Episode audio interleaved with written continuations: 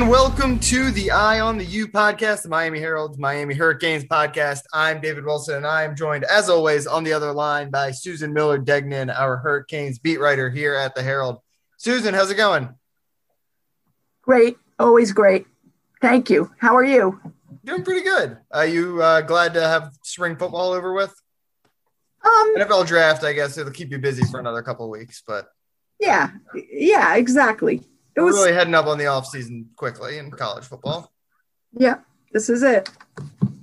All right, so we actually have a lot to get to this week because the way our schedule works right now, we got to recap the spring game. We'll do that up at the top here. Second half of the episode.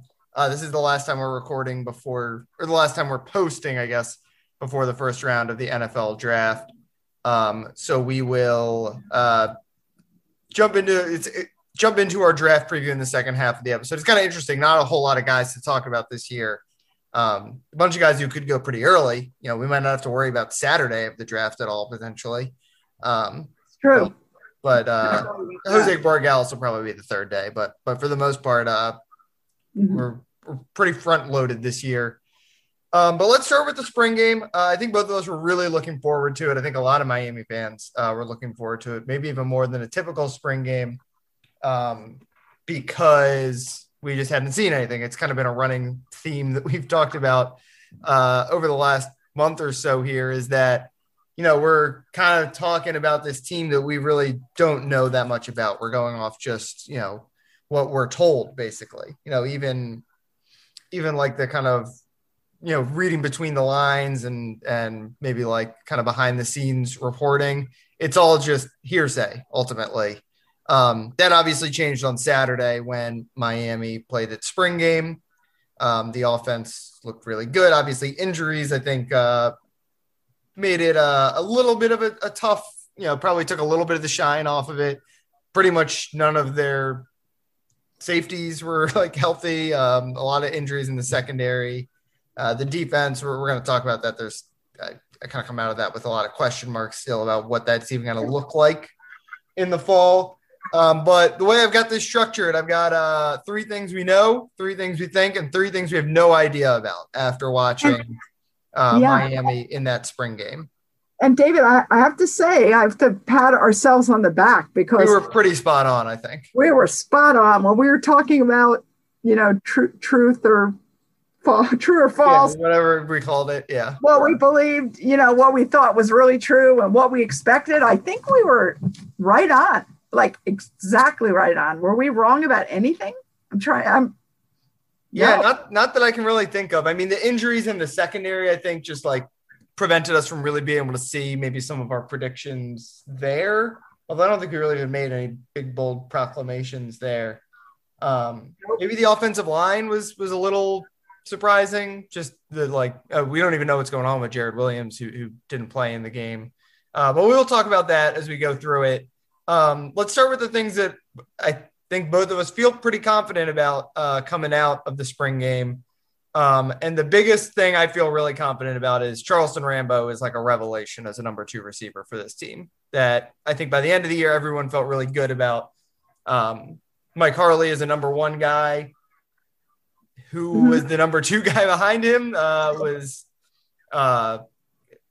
don't think anyone was happy with that situation. Charleston Rambo, honestly, maybe if you can be the number 1 receiver this year, but either way, Miami's got 2 legit all ACC caliber wide receivers, I think. And that's the biggest thing I think we learned, the biggest positive for this upcoming season that we can take away from watching that spring game.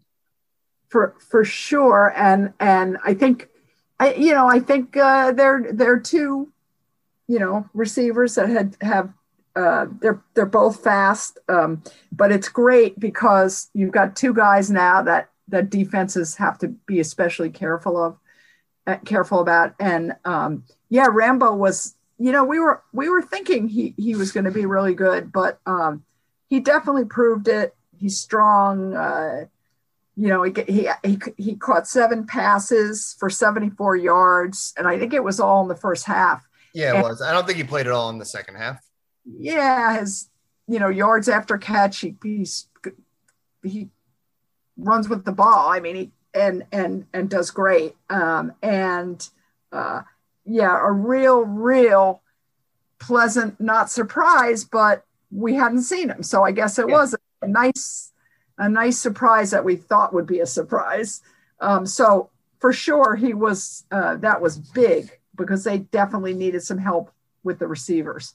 Yeah. I think he and Mike Harley are going to be kind of interchangeable in some ways. And that basically Rambo did most of his work on one drive where, Jake Garcia basically just kind of kept throwing him slants, and there's like 15-yard gain after 15-yard gain.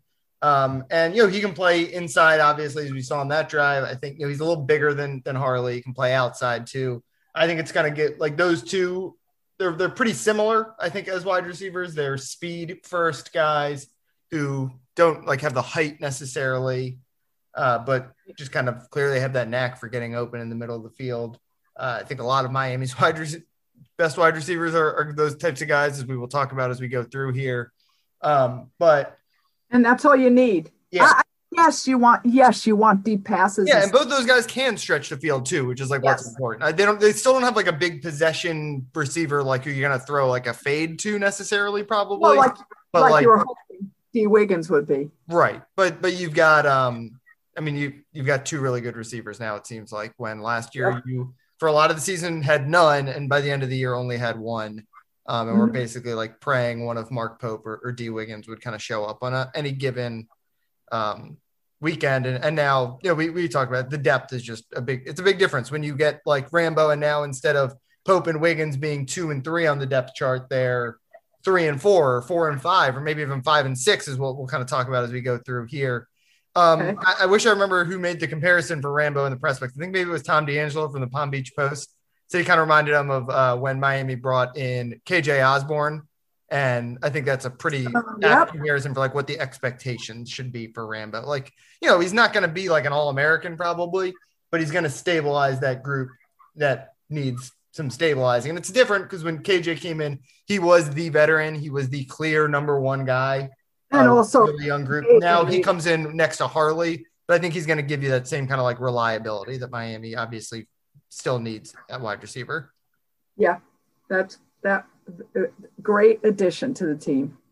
All right, number two, another transfer that we got to see for the first time, DeAndre Johnson. It seems like right now, at least, I mean, things could obviously always change in the offseason if some of these young guys keep developing, because Miami's counting on some young guys at this spot. But DeAndre Johnson is clearly Miami's best defensive end right now. He had, I think, 2 sacks in the – or maybe 1.5 sack and 2.5 tackles for loss in the spring game. Obviously had a safety going up against John Campbell sacking Jake Garcia. He is – you know, the defense as a whole was kind of underwhelming, I think.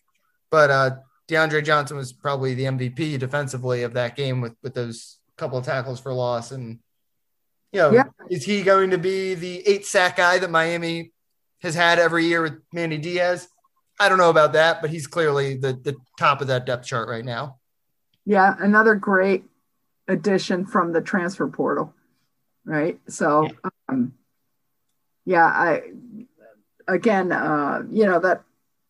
he looked good. He had the safety. But again, that was on Jake Garcia, who's still kind of a baby, you know, he's young, but still he had 2.5 tackles for loss. And yeah, he looks good. No buts with him. I mean, but just buts with the defensive line. Yeah. I think that's going to be the question is whether, like I said, Miami has had a player with 8 sacks in every year since Manny Diaz has been here, and it sounds like he's kind of been trying to remind his defensive ends of that over the last couple of weeks. So like, this is the expectation here. Right. The question is DeAndre Johnson that? Is he an 8 sack kind of guy who's going to, you know, be an NFL draft pick, or what we saw at Tennessee last year, where I think he had 4.5 sacks, and it's just kind of like the steadying force. Do they still need one of those freshmen to step up? Either way, though, I think DeAndre Johnson, like, I know he's going to start. Yeah, he's one of the starters for sure. And they need every one of his sacks. They're going to have to. I think the Hurricanes are going to need several players to step up in that department. Yes. I think the interior defensive line could go a long way there, which is something I feel like we didn't get a great look at in this game because Nesta was out, and he's probably their best. He's just probably their best defensive lineman, period. So that obviously hurts. And then, we'll see what Leonard Taylor does as a freshman too, when he gets to campus next month. Exactly. And also Gil Frierson, I know he's a striker, but he's going to chip in also. So they're going to need everybody. Yeah, they can manufacture a pass rush. Ja'Cory Couch had a couple sacks down the stretch last year, so they got some guys. Last one I got on my list, and you had a little a quibble with this one, but I feel good about it. I think Miami's running back situation is good. Obviously, we didn't see Don Chaney. We didn't see the running backs just frankly didn't touch the ball a whole lot. And to me, that was a good sign. It was an indicator that we know what we've got in Jalen Knight, and we know what we've got in Cam Harris, and we know both those guys are good. Yeah. I think I semi-agree with that. I think a lot of that was them protecting him because that's possible too. With Chaney hurt, you don't want to. With Chaney hurt, which was a big blow with it. We found out, I think, a day before the spring game or maybe a couple, whenever that was, that Manny last week told us that, Chaney injured his shoulder and was having surgery, and he had, and I think Kate Sports said it was the other shoulder that he had surgery on before this past season, and he had to get over that, and supposedly it happened in the second scrimmage recently. That's a big blow because I think Don Chaney's really good. Yeah, I do think Jalen Knighton also is really good, but we didn't see that much of them, and Cameron Harris, we hardly saw him. And I think they're in okay shape. They're in good shape, I guess you could say, but I wouldn't say very good shape until I see that one of those guys can actually dominate. And also the fact that Manny Diaz told us after the spring game, or excuse me, right before the spring game, that Chaney might be back for the opener. That's bad. I think they kept talking about having one dominant running back. You need more than two running backs. And so I'm not as optimistic as you are. And I do think they were protecting them. I don't think it was because they thought we're in great shape with running backs. That's fair. I just think that they've got enough depth there that, basically, when Chaney gets back, we know they've got three good running backs, and even when he's not, they're in pretty good shape with the two guys. Obviously, but as you noted, they're one injury away from all of a sudden the situation not being great. Terrible. And how about Thad Franklin? Yeah, they got Thad Franklin and Cody Brown coming in too. You know Thad real well, right? Yeah, I think I talked about him maybe last week or 2 weeks ago. I think he's going to be just maybe a short yardage kind of guy. He's really big running back. Yes. I don't see him jumping past any of these three guys right away. I think their thought is by his sophomore year, maybe redshirt freshman year, depending what they do. Cam will probably be gone, and then he becomes the number three. He or Cody Brown will be a competition, obviously, will be the number three behind Chaney and Knighton. But Chaney and Knighton, to me, that's the future of this position, obviously. Yeah, definitely. I got one bonus one here for you. Andres Borregales, he's ready to kick in college. He looked good on Saturday. It's always and the thing with college kickers is it can unravel really quickly. If he starts missing a couple of kicks in the regular season, the pressure's on, but he looked pretty comfortable on Saturday, and he obviously he can make all the kicks, which I don't know. Amazing, right? It was like Jose Jr. Yeah, funny. He's got a big. I can't remember if he had a tattoo in high school, but he's got a tattoo on his right arm now. He's starting to starting to look like his brother a little bit. and he made them. 43 yards is a nice kick. 21, a gimme. But he got it, and 32 yards, which he should make. But still, he made three, and that was enough for you to say, okay. And he really pounds the ball. Yes. That's really.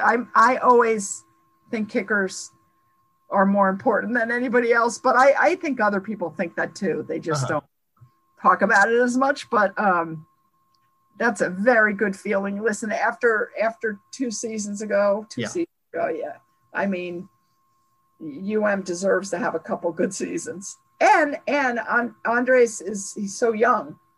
So they're going to have him for at least 3 years. 3 years. Yeah, probably 4, you know, just based on what kickers do. So, yeah.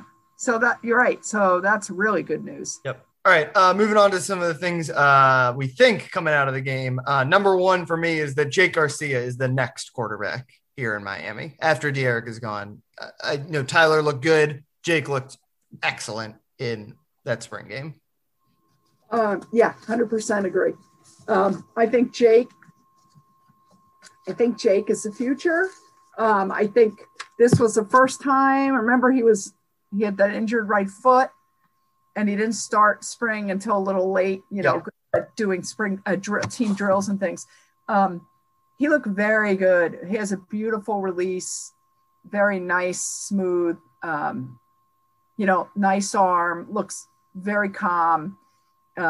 Obviously, you know, made some, I guess he got reamed out by Lashley, right? In the beginning. Was that when he got the safety? The safety or one of, it was after a sack. I don't remember if it was specifically. The safety.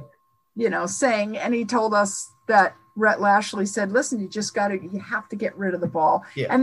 And that's what happens with every young quarterback. Yeah, I mean, it was pretty much the only knock on him Saturday, right? He took 4 sacks. I think he took the only 4 sacks of the game.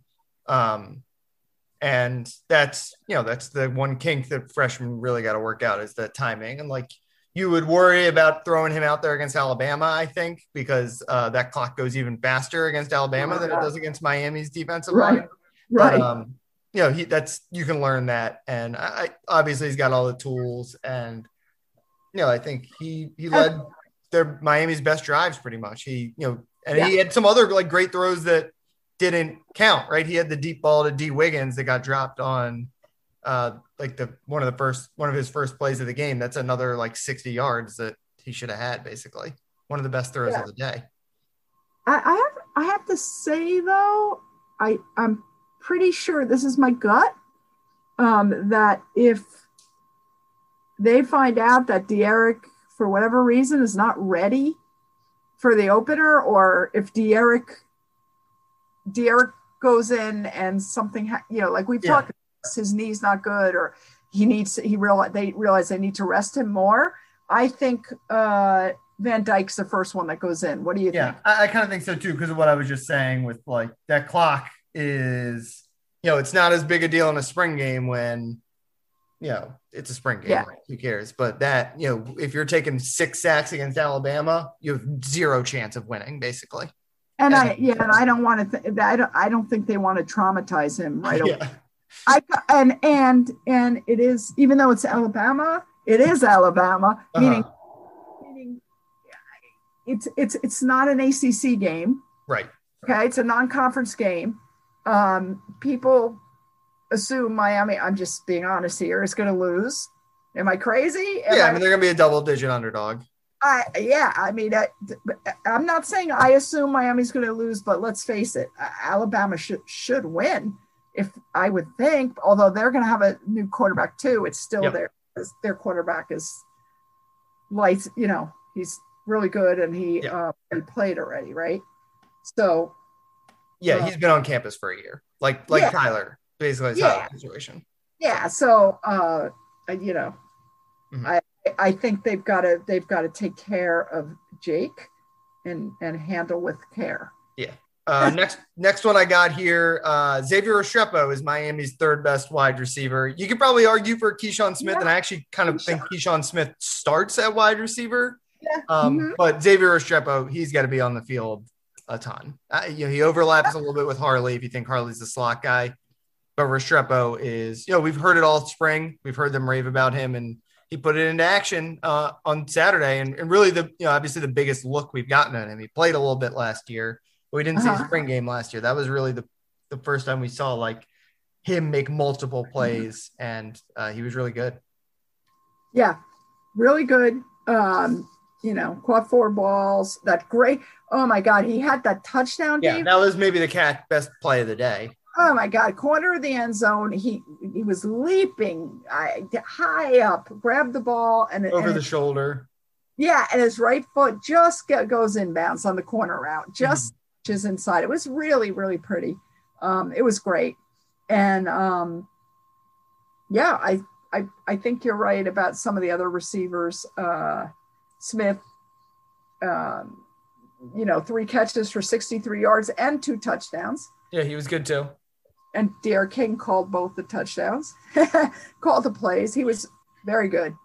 And I think you could take Harley and you could put Restrepo in the slot. And yeah, I think that's a possibility. On the outside.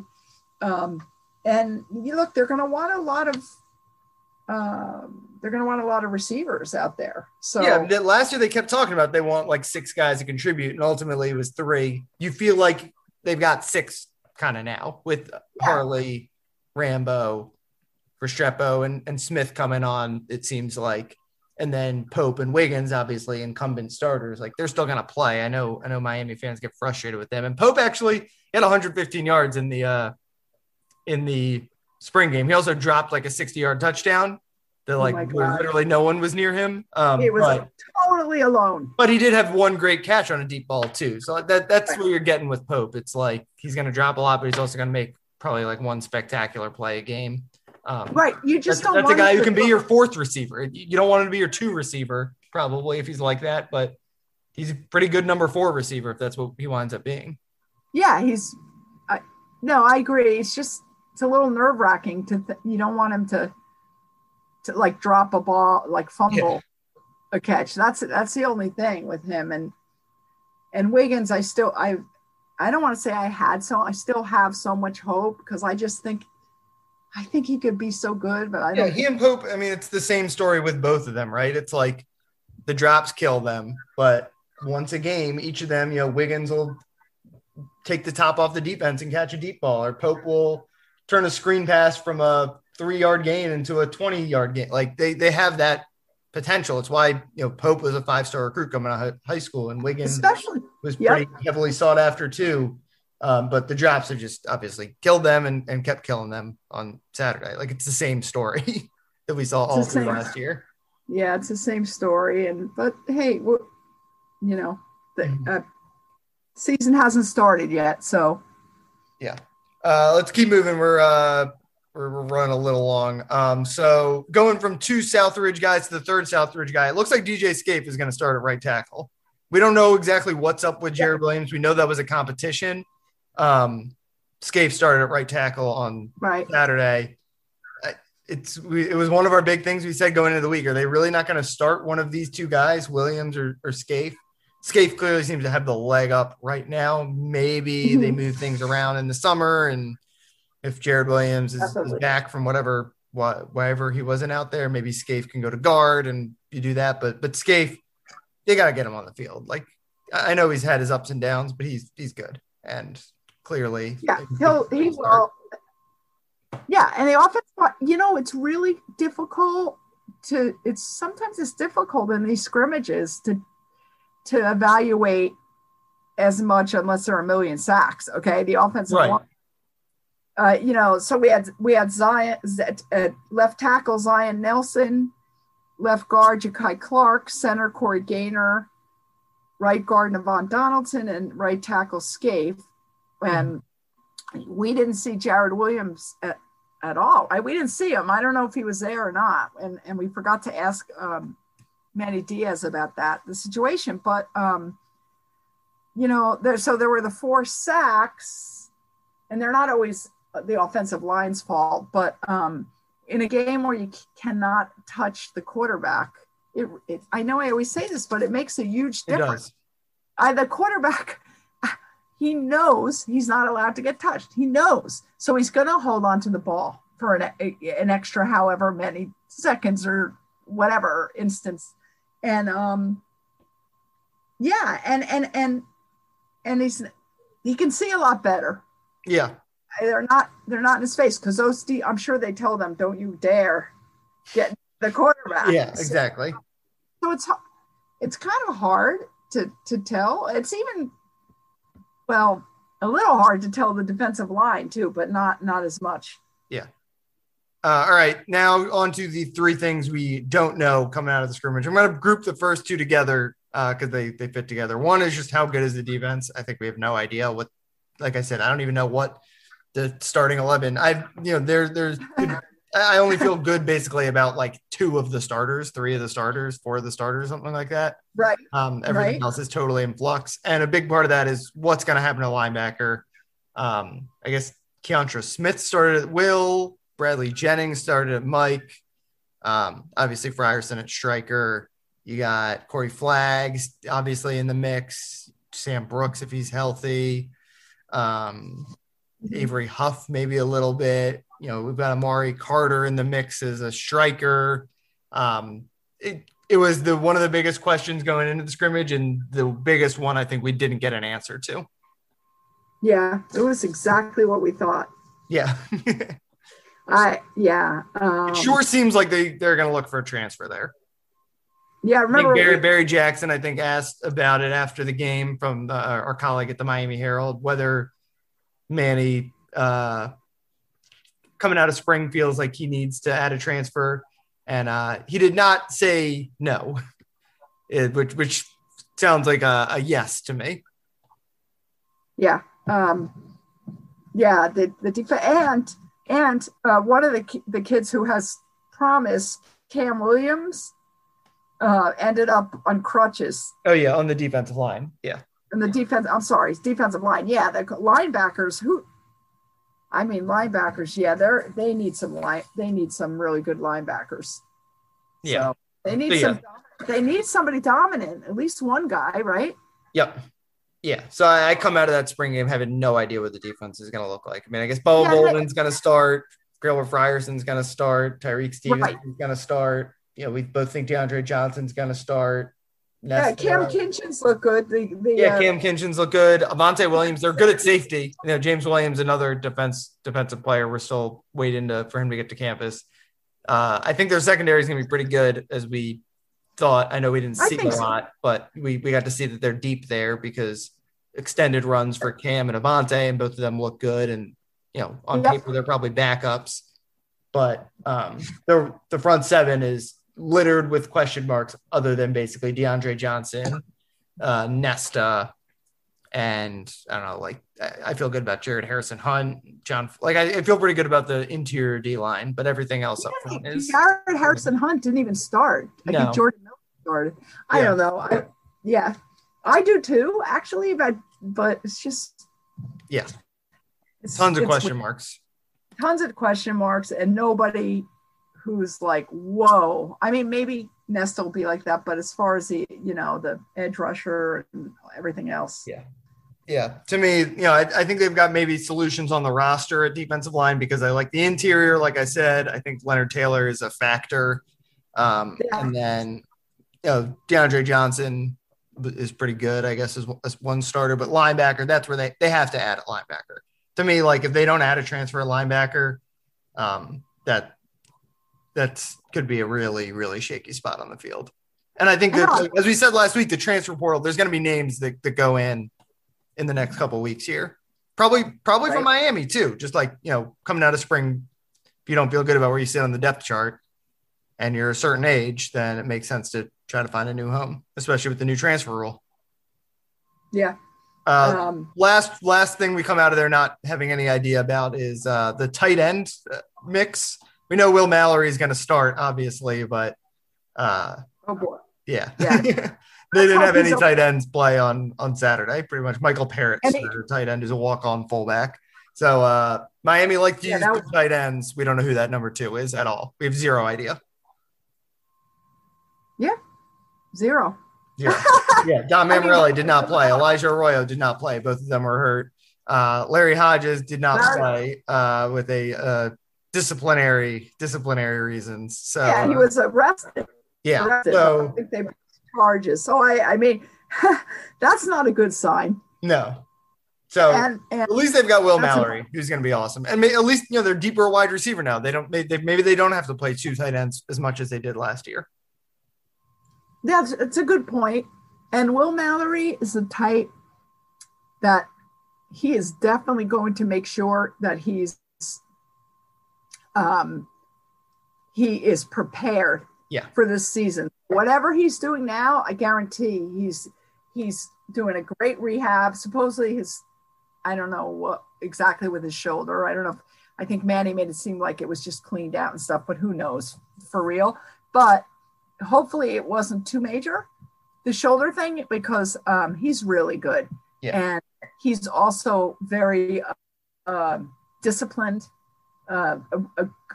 good in every way, off the field, on the field. So we just got to get him healthy and they'll be in better shape. All right. Let's take a quick break and then we'll run rapid fire through our draft preview at the end here. Get ready for the greatest roast of all time. The Roast of Tom Brady, a Netflix live event happening May 5th.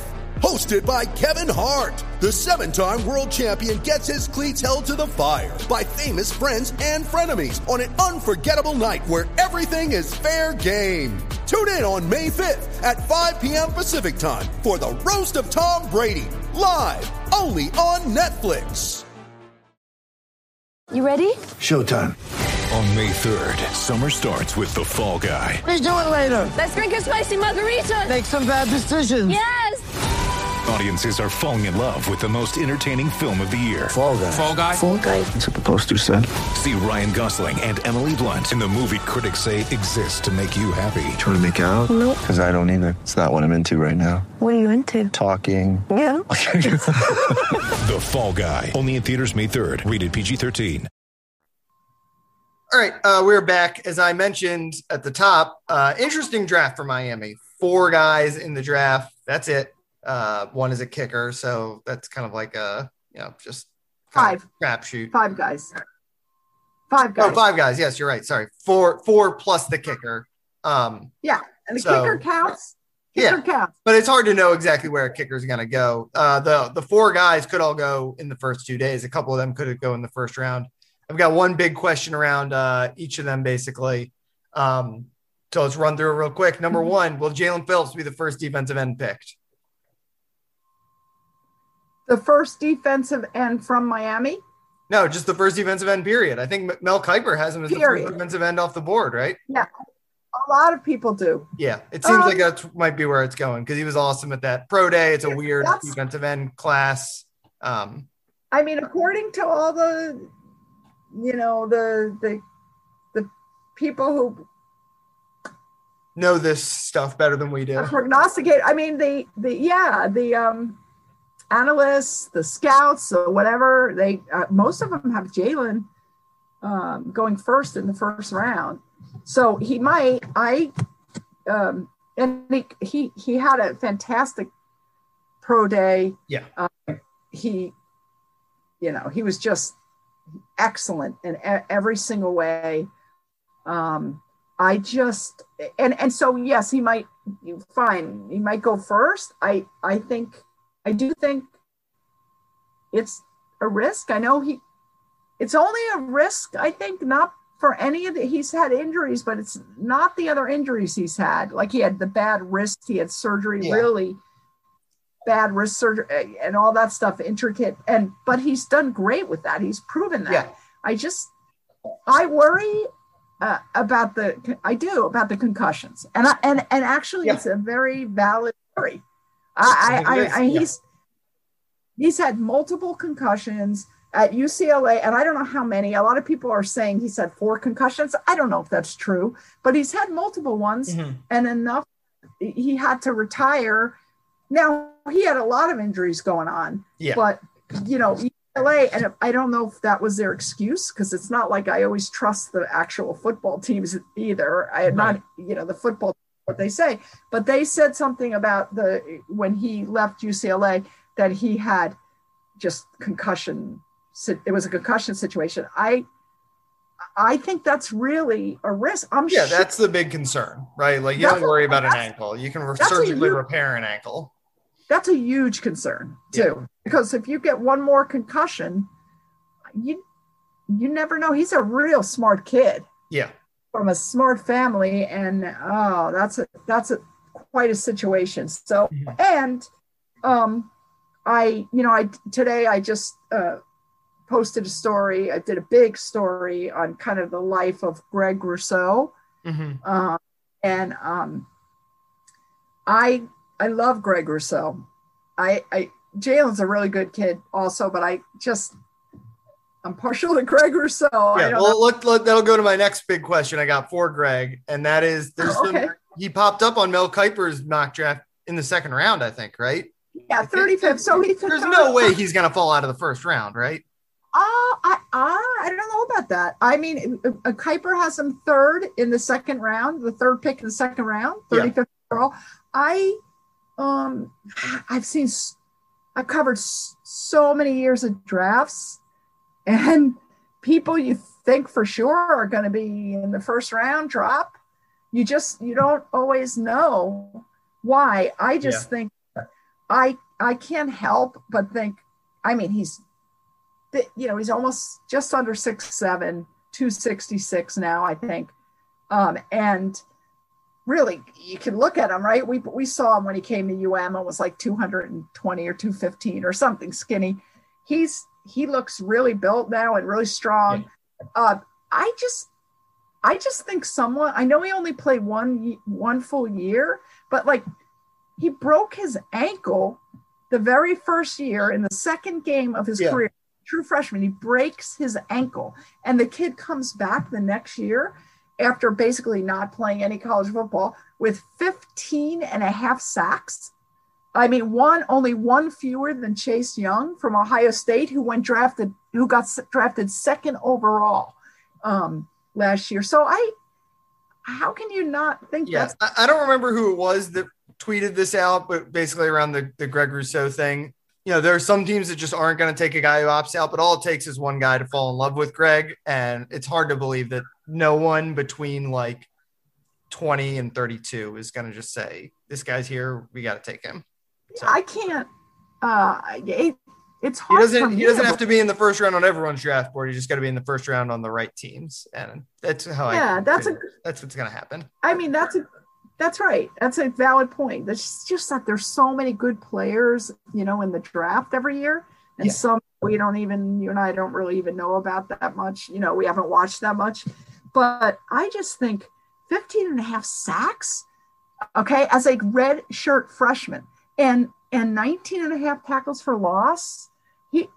What a great person, a very, very hard worker, kind of a perfectionist. I know maybe he had a normal to good normal pro day. And then when you compare him to Jalen, maybe because Jalen had such a, you know, exceptional pro day, it lessens what you think about, not me, but Greg.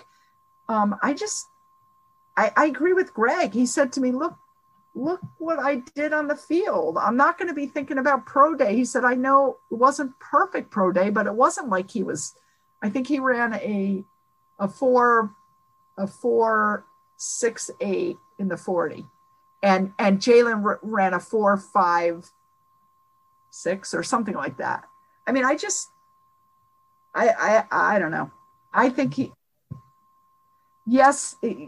had one great year, but it was more than great. Yes. All right. Let's keep it on the defensive ends, wrap it up here. Quincy Roche seems like, I think Mel Kiper has him now listed as an outside linebacker. You think he can make that switch? Can he make that switch? Yeah. Yes. It's interesting that he's really open to it based off what last time we talked to him on Pro Day. Yeah, he's open to it. He's another really good person. Yeah. Smart, very mature. Don't you agree? Yes. And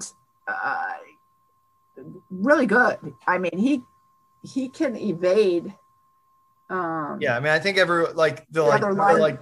D-line experts are like, that guy's their most like polished technical defensive end. He's obviously a little small, which is probably why he's moving to linebacker. But he's got those pass rush moves. I always go back to that interception he had against Clemson that got called back. I think he can make that switch. Me too. And I think he's really good. Yeah, he's good. I mean, he was an All-American at Temple the year before Miami got him, so it's not like he's a secret. Right. Tight end, Revin Jordan. It seems like he could be anywhere from like the second tight end taken to the number five tight end taken. You think he can be that second guy? I think he could. Yeah. And I think he might. He's a very easy to love Revin Jordan. I think he is brash. Was that, but in a very pleasant way. Yeah. I think his coaches and teammates love him. It's not like he's like he's not mean at all. Yeah. I mean, what I'm saying is, he talks how good he is and whatever, but it's in a very, he tries to be honest, I think. And, he's not afraid of saying what he feels, which I've always respected about him. Yeah. He's always been a great guy to interview. He just says what he feels. And he backs it up. I mean, he's been great whenever he's been healthy. Exactly. He backs it up. I mean, that guy, he has good hands. He can catch the ball. And I always write this too. He drags defenders with him. Yeah. They're like hanging on to him and he's running, 8 yards down the field with some defender hanging on him. He's really good. And he's really intense. And he was very upset about the injury that people were injured. He's missed. And he said, look, it's a rough game. He actually mentioned he had a Liz Frank injury or whatever in his foot, other things. He was out there. He had the surgery on his, that must have been the foot surgery he had, but he came back and in that last game or the last couple of games, he was really good. I just think he's really good. And I think he could be the second. I kind of feel similar to him was I feel like Greg Rousseau, because if you look at the guys he's kind of being compared to in that tight end 2 race, it's 6'5", Pat Freiermuth, 6'5", Hunter Long. Brevin's up, he's a different type of player, 6'2". Like teams are going to use him differently than they would use a Pat Freiermuth or a Hunter Long, in the same way that Greg Rousseau is different in that, he's still pretty raw. He's 6'7". Who knows exactly what he's going to look like in the NFL. It just takes one team to fall in love with Revin. Will that be the second team that needs a tight end? I don't know, but I think it's, certainly a possibility. And I mean, we're probably biased from having watched him, but I have a hard time. I have a hard time believing there's more than one tight end better than him in the country. Although Hunter Long is really good too. He was all ACC tight end, I think, for Boston College. That's the kind of thing that you never know. Like I would think Revin could go in the second round. He could go in the third round. Yeah. I feel second. I feel kind of safe with him in the second, but again, you never know. Last one I got here. It's the hardest one to predict, I think. It is, when will the first kicker be picked? Because it seems like that has a good chance of being Jose Borregales. Yes. That's my prediction. That's my It's him and Evan McPherson. Don't call him Evan. Don't call him Jordan McPherson from Florida. For the top 2 kickers. I think Jose's going to be the first kicker. I think so. I'm going to guarantee it. There you go. The bold prediction to end the episode. Now, when will that be? Like 4th round, 5th round? That's why we're going to have to wait till Saturday, because I can't imagine a kicker goes in the 3rd round. But maybe. Nah. It happens. Yeah. I could see 4th round. I could see. If you we'll say 4th round. Yeah, or 5th round. Yeah. Either way, Saturday will be pretty quiet because I think Friday is going to be really good for Miami. Look at it. It's the only one. So you got the first round on Thursday. Then 2-3 on Friday, right? So, yeah. So, I mean, yeah. So on Saturday. 4, 5, 6, 7, right? Yeah, 4, 5, 6. You could get Jose. Maybe Roche. Roche falls to the 4th. That's the other possibility. So Roche, and crazy if Brevin did. I just don't see nobody else is going to. So I can't believe Brevin would either. Yeah. All right. Let's wrap things up there. Thanks as always for listening. You can follow Susan on Twitter at S Miller Degnan. She wrote a big story about Greg Rousseau ahead of the draft. Go check it out. What's your favorite thing you learned about Greg from writing this story? You knew a lot about him, but just what's your favorite thing you got to write in there? I did know a lot. How meticulous he is. I mean, I kind of knew that, but how he'd clean the entire house when he was 5 or 6 years old and would pull couches out of the way and stuff in the corner. And it sounds good. Detail oriented, right? That's he doesn't have a hamper. He doesn't have a hamper. He just throws his wash every day into the washing machine. He's detail oriented. And that's what you want for a project defensive lineman who you think you're going to have to teach a lot once he gets to the NFL. So I think it's a good little detail.